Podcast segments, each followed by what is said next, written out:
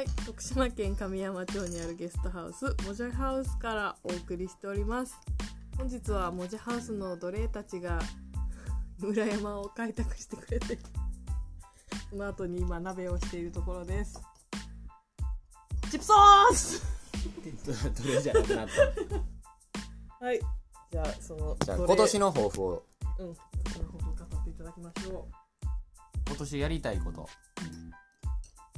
他人の協力がいるんやけどやまみこの谷さんに24時間ラジオを収録してもらいそれは100キロか300キロチャリを走る。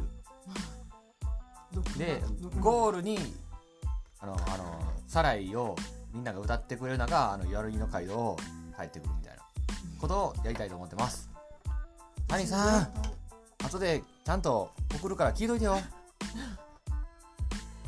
だそうですそうです抱負はねこなんで今年の抱負を急に記録に残しとくべきかなとそうですね。